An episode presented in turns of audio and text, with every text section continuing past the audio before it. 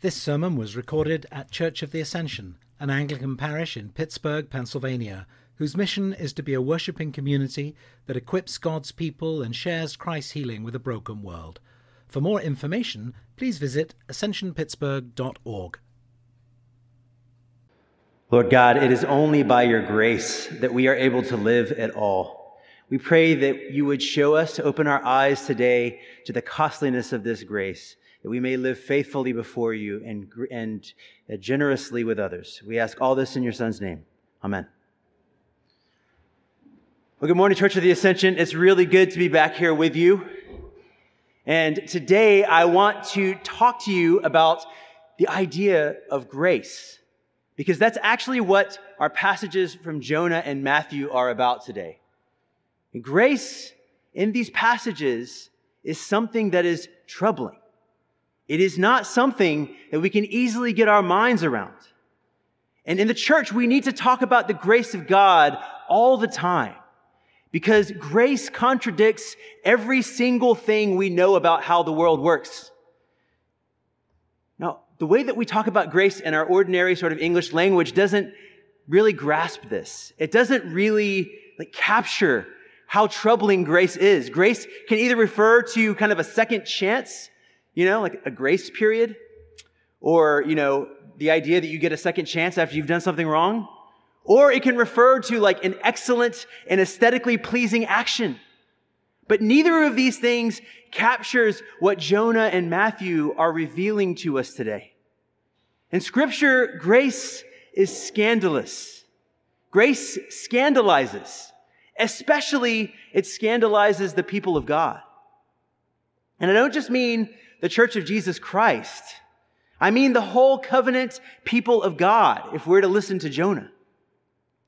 Now, this is deeply ironic because the word for grace in the New Testament is the word gift. But this is a gift that is given that is not always desired. It comes as a gift that the church doesn't really want to open. It is not always a welcome gift. It's a gift that is most often in Scripture rejected at first. And for that reason, and I'm including myself here, we don't actually want to live as though grace is real. Because grace, generally speaking, does not feel good. Grace is painful. Grace is not the velvet caress of kid gloves gently bearing us aloft to the celestial chorus. Grace is a flaming sword that cuts and burns and makes us bleed. Grace is suddenly being called to account for sin. Grace is the gift of not being allowed to deceive others for your whole life and then be buried with your sin and suddenly find yourself before your Maker completely unprepared and unreconciled. That's grace. Grace is an insuperable obstacle that shatters our illusion about the comfortable and pain-free life that we thought we would live. That's grace. Grace shatters the proud and mockers and those who delight and exult when others stumble and fall. Grace levels kingdoms and sets up other ones in their place. Grace is the prophets being sent as the Lord's gift to Israel, declaring that they have ceased to be Israel and instead have become Egypt. They who were slaves have become enslavers and oppressors, grinding the face of the poor. They who were to worship the one God have become idolaters. They who were to be a pure and holy people before the Lord have become those who have sought their own self-interest. They have become ones who do what is pleasing in their own eyes. Grace is the gift of truth. It is the gift of an encounter with reality. The gift of the prophets comes into a situation which has become so corrupted by sin that no one can see or perceive correctly, where down has become up and up has become down, so to speak. And the prophets speak the truth of God into that situation. And the people do not want that gift. They like the life that they have made, and they're happy thinking that God has sanctioned it. After all, they have the trappings of religion. And so they stone the prophets. And the heartbreaking fact about the people of God is that in every generation, this cycle is repeated over and over again. The thing about this gift is that it is not an ordinary gift. Naively, in our own sort of way of thinking about the world, we're hoping for gifts that are pleasant, right? More money, more rewards, more power, more material possessions, things that will be pleasant. That's what we think of when we think of gifts, right? The theologian Dietrich Bonhoeffer calls this cheap grace because it conforms to a way of thinking about ourselves which is not true. Grace, when it comes, is costly because it is the gift of God Himself. It is not an ordinary gift. It's the gift of God Himself. It is the gift of God's holy and purifying presence that is given in the gift. And so when grace comes to us, it exposes what is in us. Are we delighted in the presence of God Himself, or do we only love Him because of the benefits and the status that belonging to Him brings to us? Grace shows us, when it comes, that it is entirely possible to do everything a Christian does and yet be an atheist. It is possible to have the truth on our lips and yet be on the run from God. It is possible to worship the true God and yet secretly displace Him with idols in our own hearts, to profane and to pollute the Holy of Holies that is in our hearts with pagan sacrifices. And grace is a gift that exposes us, and then it allows us to make a decision. Will we start again? With God at the center of everything? Or is that too demanding? Is it too much for God to ask? So that we turn and openly give ourselves to the idols of the nations. Grace, when it comes, suspends our sense of control and even our sense that we know what God is up to in us or in the world. When grace comes to us, we are reminded in a very visceral way that God is the protagonist of the story of the whole world and not us. And this is the most powerful effect of grace. It's a change of perspective. We suddenly see things from God's point of view rather than from our own fallible and limited point of view.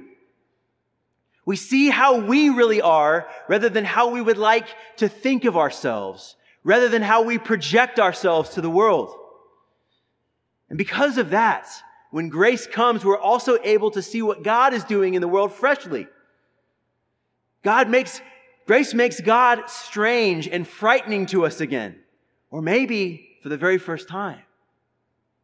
But in the process of receiving grace, we're transformed. God becomes electric and attractive to us. Following Jesus becomes something exhilarating rather than something boring or ordinary. Because we suddenly know Him as He really is, a towering and commanding presence, the one who holds the universe itself in being.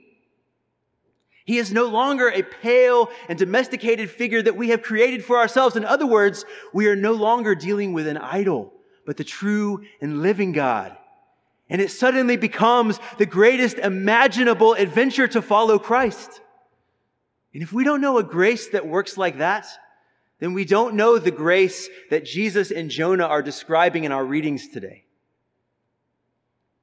When we come to Jesus' parables, I want to remind us that we have to remember that the most important thing about interpreting them is who the parable is being spoken to.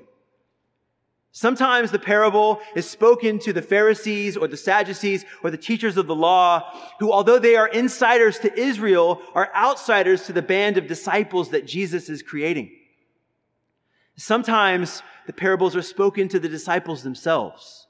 And that's the case in the parable of the workers in the vineyard today. We have to remember that Jesus in this parable has just spoken to the rich young ruler, and He's told him that if he wants to enter the kingdom of God, he needs to sell all that he owns and give it to the poor and follow Him, just as His other disciples have. And as you remember, the rich young ruler goes away sad because he has great wealth. His wealth is the millstone around his neck that drags him down into the deep. Now the disciples, quite understandably, I think if you and I are in the situation, we probably respond in exactly the same way. They look at Jesus with anxiety and they respond by saying, if that's how things are, then nobody can be saved, including us. And Jesus sort of shrugs and he says, yeah, that's the way it is. The rich will have an exceptionally hard time getting into the kingdom of God. And that's because the insulation that wealth creates is impenetrable to the assaults of earthly weapons. The only thing that can pierce the thick, self-protective layer that wealth creates is the presence of God himself. That is the only thing that can burn and incinerate that layer of self-protection that wealth creates. But Jesus says that's exactly what grace does. When God comes to us, things that were impossible become possible. Guess what, disciples? If you thought it was impossible to give up all your money and obey Jesus completely and in everything, no matter what is demanded, it's simply because the grace of God has not yet gripped your hearts completely. Jesus seems to be saying in his explanation of his interaction with the rich young ruler that if there are places of resistance in us, things that we want to hold on to that belong to us and not him, then grace has not yet fully displaced sin in us. And this is because sin blinds. And by blinding our minds, it binds us. It binds us into a false way of living, a false vision of reality. One of the main things that sin does is to create an entire world, whether that's our internal world, the whole way that we think about ourselves and our interactions with the world and our relationship with God and everything, or a social system of which we are a part, which feels fully logical and rational and normal. On one level, it totally works.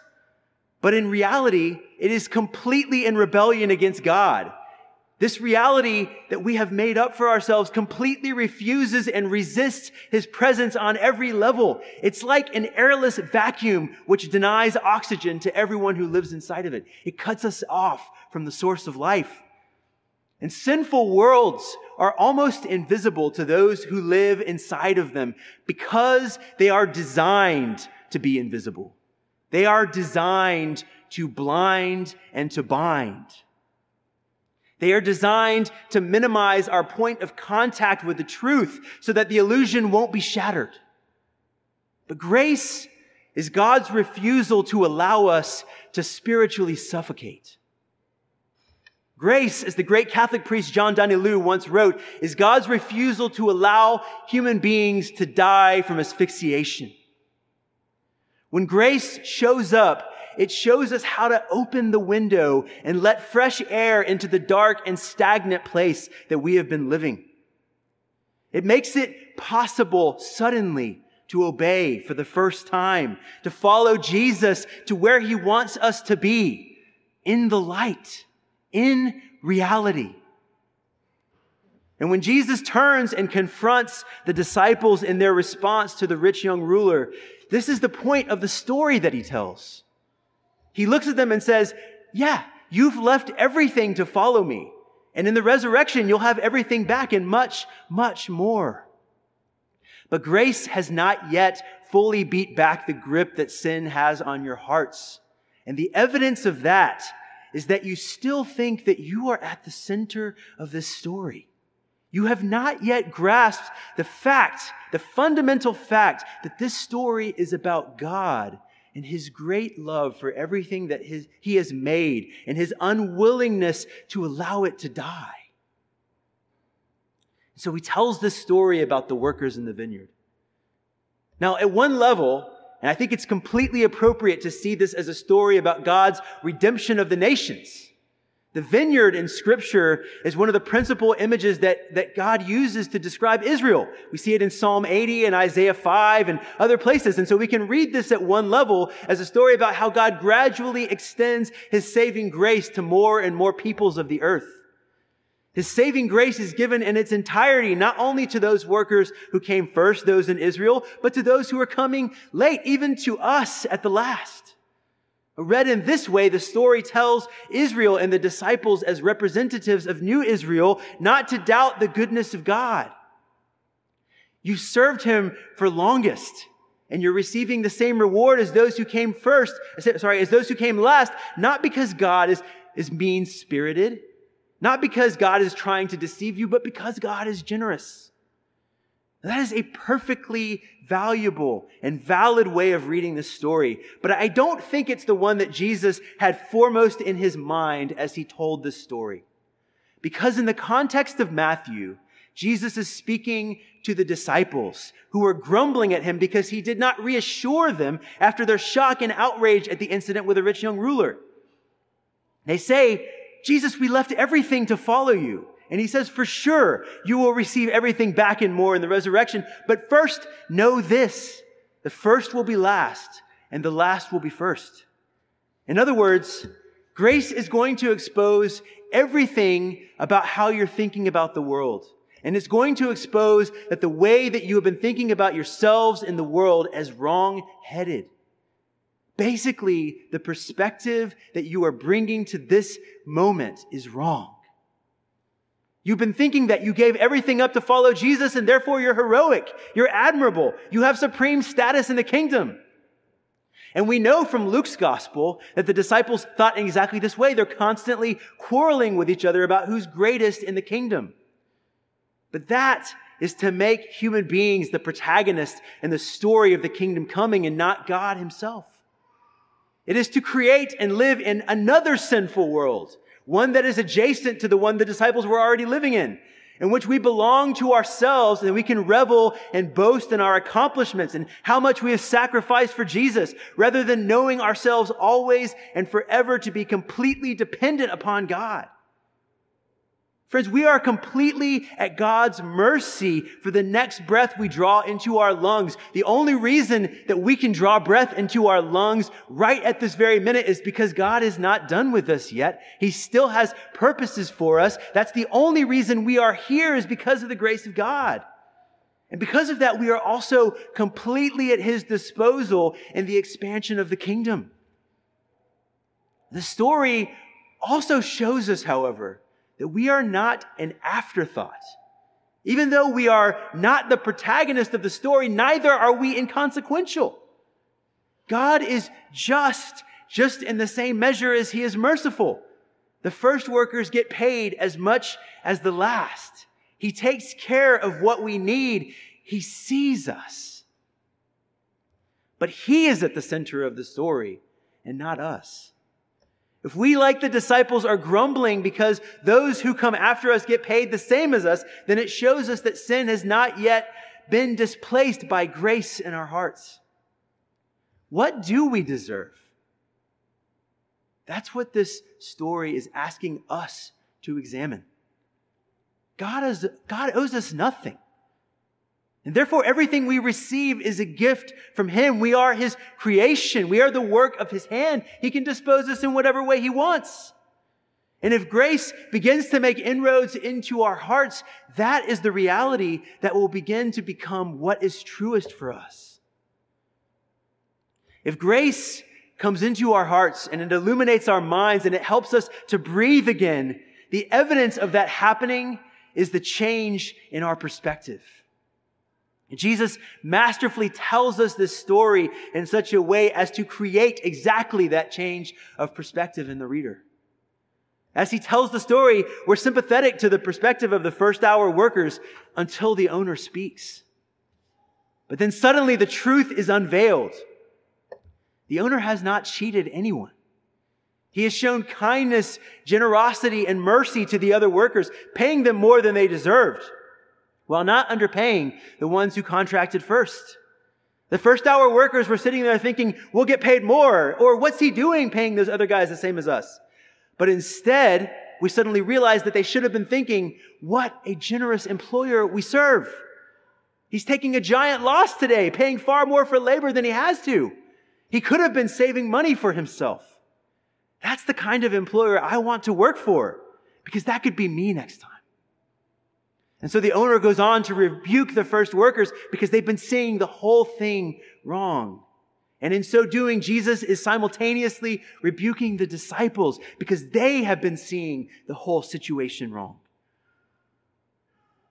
The workers have been misled by their eyes and their imaginations into misinterpreting the value of money and possessions. And so that they've been led to misunderstand both themselves and the character of the owner. The grace that is extended to the late workers is also a grace to those who came first, because the first workers are now given the opportunity to reconsider who they are. Can you imagine how painful it must have been for the disciples to hear this story? They would have been cut to the heart. Jesus, we're sorry. We've been thinking about this whole thing wrong, and we're culpable for that. Jesus is saying to them, yes, you've given everything to follow me, but no more than you should have done. You will be paid exactly what you are owed, but others paid far more than they are owed. What is that to you? Because all is grace. Because the point of grace is to introduce us to the Lord of life. The resentment you feel about this, disciples, will be an opportunity for you to consider why it is that you were following me in the first place. Are you following me because I am the way, the truth, and the life? Or are you following me because there are benefits and there is status for doing so? Either Jesus is worthy and glorious in himself because he possesses divine life. He is the only place where we will experience life, and he is worth giving everything for, or we will find some other way of life that is less demanding. Each time that we feel snubbed or passed over, that is an opportunity for us to reframe our perspective. When someone younger than us or less talented than we believe ourselves to be achieves fame or notoriety or success and we're passed over, we're faced with that same decision point that the disciples were faced with. When we perceive that the culture, which has been comfortable for some of us to live in for many years, suddenly begins to shift, we're faced with a decision point. Who are we and who is God? What have we secretly set in the place of God that has toppled him from the throne of our hearts? Have we imagined that following God would be without cost, or that we could set what the cost is? That is cheap grace. Did we think that he would confirm through success and material possessions and a life of ease that we are okay after all? That is cheap grace. Are we willing to feel the flaming sword of grace cut into us, severing us from attachments that keep us enclosed in the sinful world that we have created for ourselves and from which we desperately need to escape? That is true grace. That is costly grace. It is grace that makes us realize that we are actually in bondage when we think we are free. It is grace that exposes who we are so that we can see that from which we need the greatest liberation. More than anything else, what Jesus demands from us is our hearts. He demands them not because he is the unjust owner of the vineyard. He demands them because there is nothing else that will satisfy us. He has made us for himself, and we will be satisfied with nothing less than him. So my friends, when grace comes to you today, tomorrow, this week, do not harden your hearts. Open your hearts to Christ. Accept the rebuke because he loves you. He is for you. He desires your salvation and that he would possess your hearts above all things. And he is good. Amen.